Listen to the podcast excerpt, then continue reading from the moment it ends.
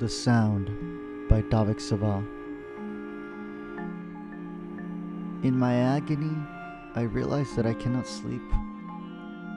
A sudden chill crawls up my arm and it sinks its teeth into my heart. The heinous sound surrounds me, reverberating around my room.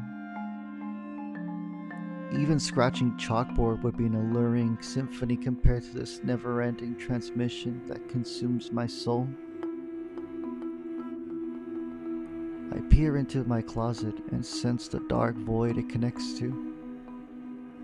As the white and gray skeletons stick their heads out and calmly indicate that the source of the sound is not there,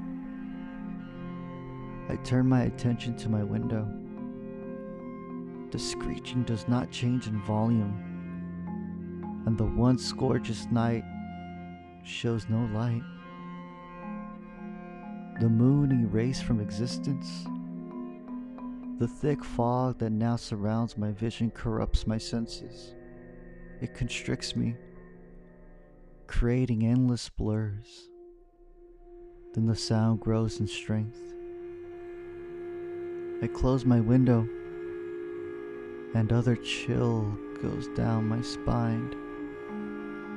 A silhouette now lays on my bed. Dents appear on the blanket. As I focus and marvel at this unnatural phenomenon, it slowly breathes.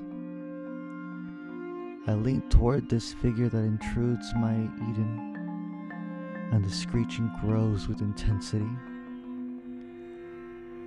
The source then forms behind me. The demon that lays on my bed takes a final deep breath and exhales.